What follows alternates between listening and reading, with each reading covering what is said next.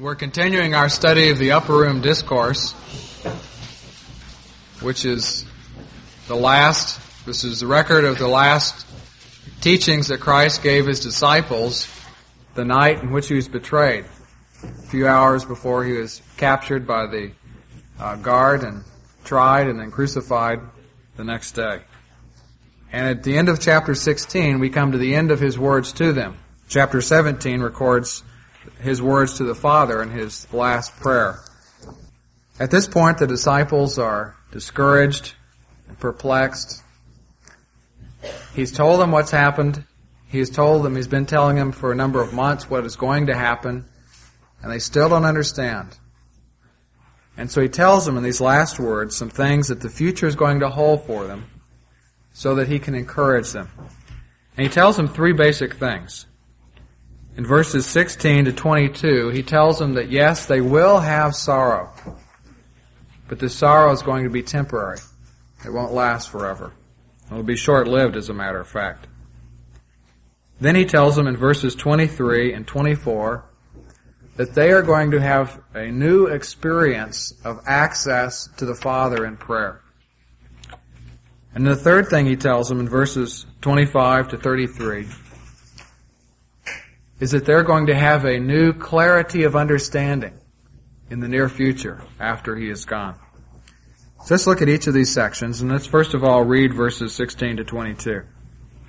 A little while, and you will no longer behold me, and again a little while, and you will see me. Some of his disciples, therefore, said to one another, What is this thing he is telling us?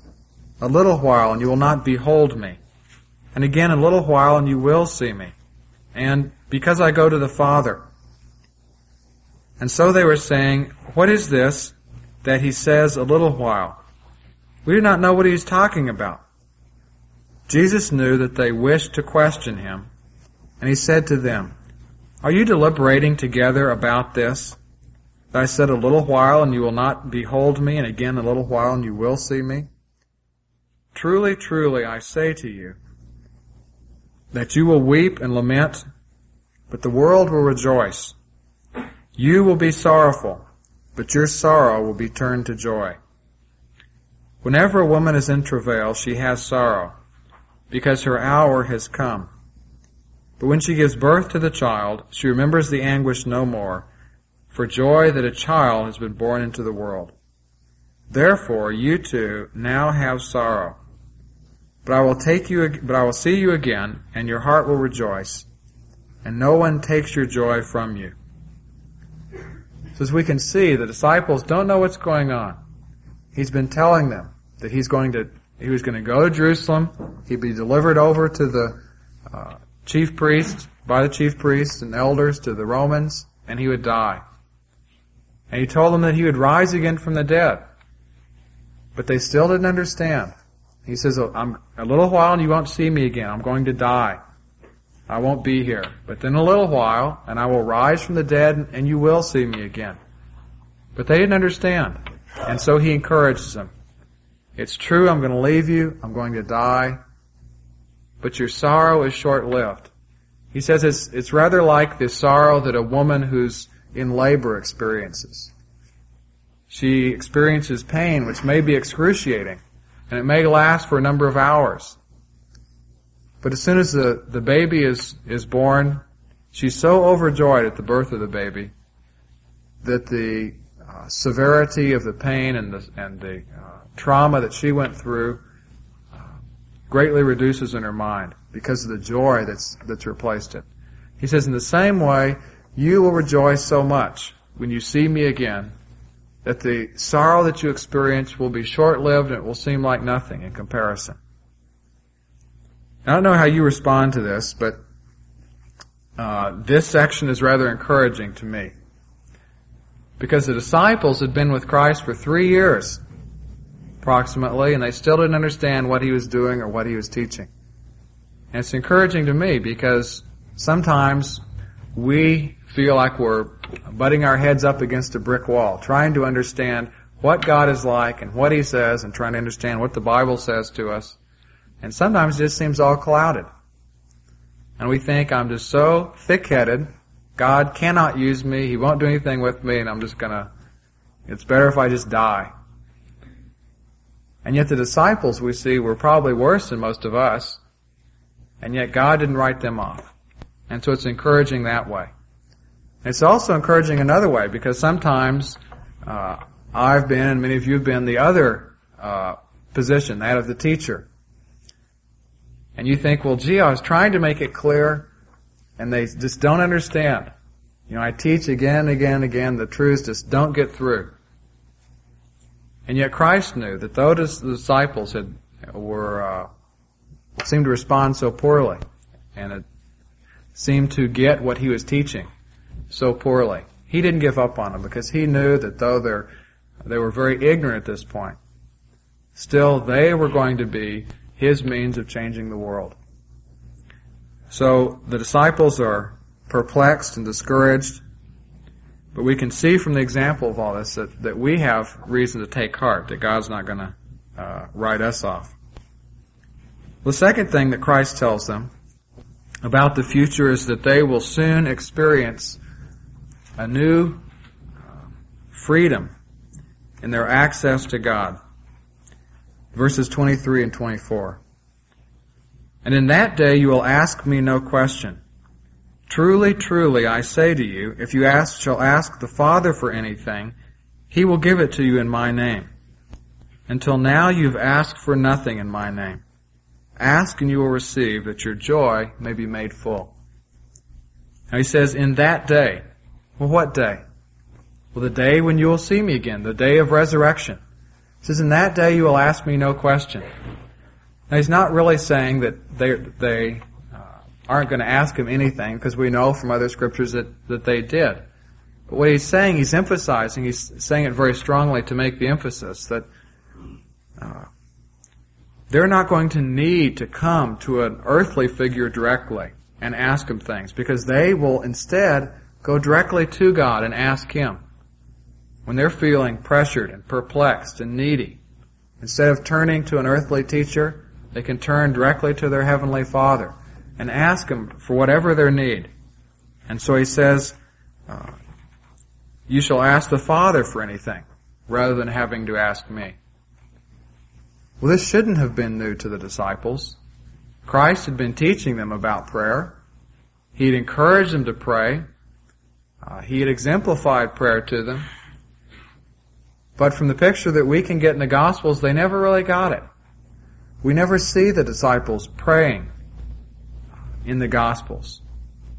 We see them rebuked for their lack of faith and their lack of prayer, but they're not really exemplified as uh, people who exemplify great faith and great prayer to us because they lacked it. So Jesus is encouraging them because though He's leaving them, their future will mean not that something has changed, that now they can pray to the Father, but they're going to experience a newness about that relationship so that they will pray. And indeed, we do see a change. When we get to the Acts and the, and the epistles, we see the disciples becoming now men of prayer and of faith. People who trust God and go to Him with their needs. Let's look together at what specific things these verse, verses teach about prayer. And why don't you tell me, look at and, and observe what the teachings about prayer are here and tell me what you observe. How many different aspects of teaching on prayer are given in these two verses? What are the different components of the teaching here on prayer? Okay, it'll be to the Father, and it'll be in the name of Jesus. Okay, good. What else? Okay, we'll receive and have joy. And so we see that, that, that that's a statement of purpose. Ask and receive that you, that you may have joy, that your joy may be full. So God's purpose in prayer is to, is to enrich us and give us joy. So we ask in His name, God will give it, and He will give it in Christ's name. And He also says we can ask for anything. Well, let's see if we can understand all these different things about prayer and see if we can learn something together. First of all, what well, it's kind of baffling. He says, if you shall ask the Father for anything, He will give it to you. Now, how many of you have ever asked for uh, a jet airplane? You know, it can be fun. or a helicopter. I'd really like to have a helicopter. Then you know you get rid of the traffic jams and and uh, you know just zip right over to work and get to watch everybody below at the stoplights and everything.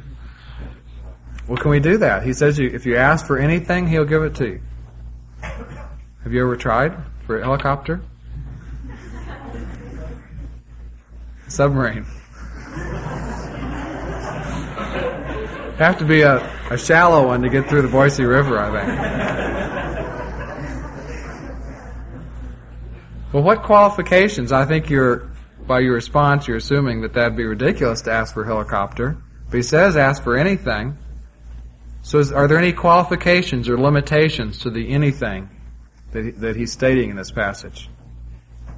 Five fourteen says, according to His will. Okay. Okay. In my name. How's that a limitation? Okay. In this passage, there are a couple of limitations really. In my name is one. And, and what, in what way is that a limitation? Upon God giving us anything. He gives us, notice that the, that the in my name really is a twofold limitation. He says, if you shall ask the Father for anything, He will give it to you in my name. And then He says, uh, in verse 24, you've asked nothing in my name. So he says we're to ask God in Christ's name, and then God will give us his answers in Christ's name. And really that's the limitation that's given in this passage. His giving to us in Christ's name means that he only gives us those things which are uh, fitting with who Christ is and His love for us and purposes for us. Now our asking in Christ's name means that we only ask those things which are fitting for who Christ is and our relationship for Him. I think Jesus is just stating this in a very strong way because the disciples didn't pray much at all. And he wanted us to start to pray. He says, ask for anything. There are limitations, but don't focus on the limitations. Focus on the greatness of God and His, His wideness of His appeal. He wants you to pray. I had an experience recently. It kind of illustrated to me what it means, part of what it means to, uh, for God to give us things in Christ's name. My, uh, uh, when I moved up here, everybody talked about how great the hunting was and stuff. So I uh, called my father, and he has a couple of hunting guns that he hadn't used in years. So he, he said he'd be glad to give them to me. Uh, so far I've only used them for the mice in the house, but, uh, he had a friend who I'm not sure, I may have met the man once about 10 or 12 years ago, but I'm not sure if I have. But this man, uh, dad didn't have a gun case to send the, the gun in that he sent me. So this man, who was dad's friend and business client, uh, gave Dad his own gun case to ship the gun up to me, uh, gun up to me. So he was giving me the gun case in effect. But it wasn't because of the relationship I had with him. I don't even know the man. And he didn't know me. It wasn't out of great love for me that he, you know, he doesn't just love people who live in Idaho and so he gets, sends them all gun cases or something. But he gave it to me in my father's name because he had he has a relationship of, of respect and friendship for my father, and so he wanted to do something nice for him. So doing nice something nice for him meant he gave something to, to, to his son. In the same way with us, a very similar way. We cannot stand in our merits before God and ask Him to do anything for us. We're not worthy. We're mere creatures. God is the creator. We're rebels and sinful and He is holy. Uh, and yet we can ask in Christ's name, on the basis of who He is and the relationship that He sustains with the Father, it's in the confidence of that that we can ask in our prayers. And we can expect God to give. And it's because of that relationship that God gives to us.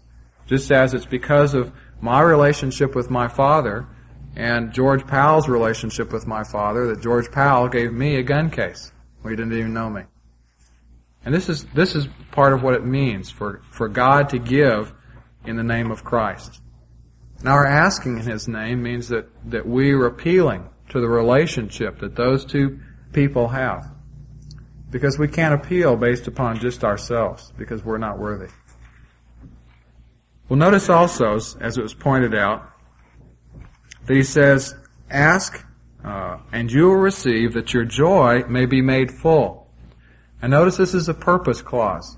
This is the purpose of prayer according to this passage. That your joy may be made full. Now God could do His will without our praying. He could very easily accomplish all that He wants in the world without our uttering a word. Without our doing anything, uh, even really. But God has so designed things that He wants us as His children to have joy. And therefore, He wants us to participate in His work in this world. He wants us to have the joy of seeing our prayers answered. And so rather than just doing what He wants to do, He in some way has designed things so that He does things through our prayers. And I don't know how you respond to that, but, but for me it's a great encouragement as well as a great mystery. And I confess to you that prayer is a great mystery to me. Because I do not understand how it works. God is a sovereign God. In Ephesians it says that he, he works all things according to the counsel of His will. Uh, Jesus tells us in the Sermon on the Mount that God knows what we need even before we ask Him.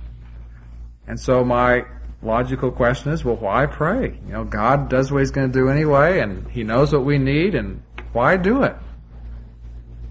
And I can't tell you how it all works together. All I know is that Jesus teaches that we are to pray and that the reason is that our joy may be made full. And it's not simply that we pray because it changes us and that's it. That's the way some people say is, no, prayer doesn't change anything in the world, it just changes us. Because other portions of the scripture teaching on prayer say that prayer changes things. James says, you, you don't have because you don't ask. In other words, saying if you asked, then you would get something you wouldn't get if you didn't ask. He says the uh, effectual, fervent prayer of a righteous man avails much. It does something. And I can't tell you, I can't answer your questions as to how it works. But all I know is that by faith, uh, I and all of us have to accept Christ's teaching that prayer does work. It does something. It makes a difference in our lives and in, and in what happens in other people's lives and what happens in the world. And so he says, pray. Be involved in it. It's for your own good. Because God has designed it that your joy may be complete. Well, this is the second thing that Jesus tells his disciples about the future. They're going to have a new clarity, a new uh, uh, experience of their in their uh, access to their Father in prayer. It's going to be a reality to them because they're going to start doing it. That's what makes it a reality. And then in 25 to 33, he tells them a third thing about the future. He tells them that they're going to have more clarity in their understanding of God. These things I have spoken to you in figurative language. An hour is coming when I will speak no more to you in figurative language, but will tell you plainly of the Father. He's up to now, just been speaking to you in figures. I say all these, you know, weird things like, a little while and you won't see me, a little while and you will see me, and I go to the Father, and you don't know what I'm talking about. He says, I admit, part of the problem is I am speaking to you in figures. But an hour is coming when I'll no longer speak in figures, but speak directly, so that you can understand clearly what I'm saying. Well, I don't know about you, but a thought immediately comes to my mind, well, why did he speak in figures at all anyway? Why didn't he just go ahead at, at first and tell them what they wanted to know and what he wanted them to know? Well, I don't know all the answers to that, but, but a couple I do know. One is back in verse 12. He says, I have many more things to say to you, but you cannot bear them now. They weren't ready yet for this fuller revelation and knowledge that he had to give them. Within God's history of revelation, as it's progressed through the ages, God had to first of all bring humanity in certain, had to uh, bring humanity through certain stages so that they could understand His final revelation through Christ. Another reason uh, is found in Proverbs chapter 25, verse 2. I want you to look that up with me. Solomon says here, it is the glory of God to conceal a matter, but the glory of kings is to search out a matter. God has so designed it that He purposely hides things, purposely hides truth. Not because He doesn't want us to find it, but I think the reason here is because He wants us to appreciate it. If we have to struggle and pray and look and discuss, and then we find truth that way, then we appreciate it. We value it. It's God not casting his pearls before swine, which uh, some of us are, I suppose. But this has been God's way throughout the ages. You think about what what uh, the patriarchs had in terms of their knowledge of God, and it was very limited terms of their knowledge of God's plan of salvation. We know that Abraham knew that uh, God was going to bless him and make a nation out of him, and through through him and his offspring, the whole world would be blessed. But as far as we know, he didn't know anything about what that meant in terms of Christ and his dying for our sins and, and all that that entailed. You get to Moses, there's a little more revelation, but the, the people of Moses' day knew very little. They knew more than Abraham, but they knew very little in terms of us. People of the day of the prophets knew some more. But still, even when Christ came, the people were bewildered. And I'm frankly very sympathetic with them, with the disciples and the, the religious leaders of, Jew, of Jesus' day. If you read the prophets of the Old Testament, if as I read them, I would expect the Messiah to come and deliver Israel and free them from their political oppression. Uh, because those passages far outnumber the passages that talk about his suffering and death for us. And they're far clearer, most of them. But that was, that's been God's plan throughout the ages to, to give a little bit of knowledge and then increase it and then increase it. And we're still like that now. And He does that so that we can appreciate what we have and also so that we can walk by faith uh, in regards to those things we don't understand. People of the Old Testament had to walk by faith in all the things they didn't understand. 1 Peter 1 says that the prophets uh, inquired to God as to what the Spirit of Christ within them was prophesying regarding the sufferings and the glory of Christ. They didn't know what they were talking about when they wrote some of the things they wrote. They wanted to.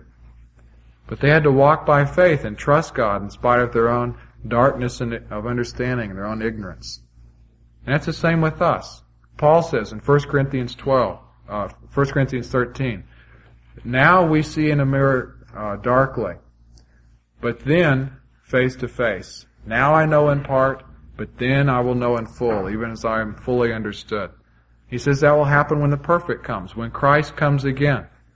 Now during the uh, the church age, we know a lot more than the Old Testament saints knew.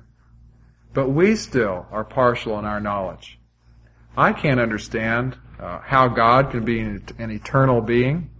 I can't understand the Trinity. I can't understand how prayer works or what it really means that the Holy Spirit's in my life and empowers me. All these things are too, too uh, deep for me to understand. So we too, as the disciples had to do, have to walk in faith in terms of the figures and the limitations of our own present understanding. But Christ does encourage him by saying, though I'm going to die, I will, I will rise up from the dead again and in that day, you, you will have a deeper understanding, a fuller understanding than what you have right now. And that's what he's saying in verse 25. And then he goes on and explains a bit more. And that day you will ask in my name. I do not say to you that I will request to the Father in your behalf, for the Father himself loves you, because you have loved me, and have believed that I came forth from the Father. Now in verse 26, when Jesus says, I do not say to you that I will request of the Father in your behalf, he's not denying that he will intercede for them. He's simply saying, I'm not saying I'm going to do it, because I'm emphasizing that you can go directly to God yourself. You don't have to depend upon my uh, intercessory prayers for you. he's just emphasizing what he's told them in 23 and 24, re-emphasizing it. 28, he says, I came forth from the Father and have come into the world. I am leaving the world again and going to the Father. His disciples said to him, Lo, now you are speaking plainly and are not using a figure of speech. Now we know that you know all things and have no need for anyone to question you. By this we believe that you came from God. What they're saying is, oh, okay, Jesus, we get it now. You said a day would come when you'd speak directly, and that's what you're doing now, finally at last. Now we understand and we believe. We believe that you have come from God because you say all these things, you know what's going to happen, and you even know what questions are in our hearts. We didn't even have to tell you what we were questioning. You don't have need, need for anybody to question you because you know what their questions are ahead of time. And so we now believe that you have come from God. And Jesus says to them in response, Do you now believe? Behold, an hour is coming and has already come for you to be scattered, each to his own home, and to leave me alone. And yet I am not alone because the Father is with me. He's told the disciples they're going to go to Jerusalem, he's going to die, but then he's going to rise again the third day. If they really believed, then they wouldn't have denied Christ. Peter wouldn't have. They wouldn't have all scattered in discouragement that, that their leader was now dead. But they say, oh, now we understand, Lord, and now we believe. And he's saying to them, no, you don't understand, and you don't believe. And he's saying, in effect, I'm not saying this to condemn you, but I'm really saying this to encourage you, as we can understand from what he goes on to say. I'm understanding this to encourage you because I know what's in your heart. I know what you're going to do before you do it. Even your failures I know. But they don't take me by surprise. They don't ruin my work in the world and my plans. Uh, I'm in control of all things. And he says to them, Though you all scatter, yet I am not alone, because the Father is with me. And here he gives the disciples the secret for curing loneliness. Because though men may reject you, though they may have nothing to do with you, you feel apart. He says, he says, I know the secret because the Father is still with me. And he tells us the secret to loneliness. When we feel lonely rejected by men and people don't like us and all that other stuff, we too can find the same secret. God is with us. That's what's most important. And then he concludes in verse 33 uh, with a uh, word of triumph. These things I have spoken to you, that in me you may have peace. In the world you have tribulation, but take courage, I have overcome the world. In saying, to, in saying these things I have spoken to you, that in me you may have peace, he's saying, I'm not saying these things to condemn you. You're going to be failures, yes. But I'm not going to write you out, write you off. Uh, I'm still able to use you. And this is encouraging because God does use failures. If He used the disciples, He can use us. Uh, they rejected Christ. They didn't believe. They didn't understand, and they all scattered. But he says to them, "Be of good cheer. I have overcome the world. Take courage." Now he's saying uh, that in me you may have peace. Well, how do we have the peace in him? Well, I think in this context it's really twofold. We have peace in him because he knows what we are and He knows what we're going to do, and He's still in control. And we have peace because we know that even our failures don't take Him by surprise. And just because we fail doesn't mean we're forever forsaken by Him. And secondly, we have peace because though in the world we have tribulation, we know that He has overcome the world. You know, there's nothing that's so encouraging as knowing that you're on the winning side. And no pressure and no defeat or temporary setback uh, is so critical or so discouraging or upsetting to you if you know that your team is really winning. Uh, it's devastating if you're playing football. It's devastating to you if you fumble and that fumble caused the uh, defeat. But if your team is winning 55 to nothing and you fumble, then it's a lot easier to shrug it off. And that's kind of what Jesus is saying. I have overcome the world. Though you fail, you don't have to be wiped out because I have overcome the world. And that's good for us to remember that, that, that He has overcome the world when we face the pressures from various sides. When you try to witness to somebody and their worldview and mindset is so different that you feel discouraged because you think, well, how can I even communicate to this person? Uh, you know, he retranslates everything I say and puts it into his relativistic terms and everything else, and you feel all defeated. And you feel it's no use. And you can take courage because he says, I have overcome the world. Or if you're in a classroom and your professor is uh, ridiculing the Bible and you have 200 people in there and you can't stand up to say anything, you even know what to say anyway, and you feel defeated and discouraged, and you feel like things are out of God's hand. And you can become encouraged. Take courage, he says, for I have overcome the world. Or when all your neighbors become Mormons, uh, and you feel like withdrawing and giving up the ship. He says, take courage, for I have overcome the world. So these are truths that he's given the disciples as he's about to leave. But truths that we can benefit from as well. Their sorrow was going to be real, but it's going to be temporary, he says in verses 16 to 22. Then he says that, that through what is going to take place, they're going to have a new experience of reality, of their access to the Father in prayer. And finally he says they're going to have a new clarity of understanding. And then he concludes saying, take courage because I have overcome the world. Well, I think it would be appropriate in light of what Jesus has taught in this passage in verses 23 and 24 that rather than my closing in prayer tonight, we all close in prayer.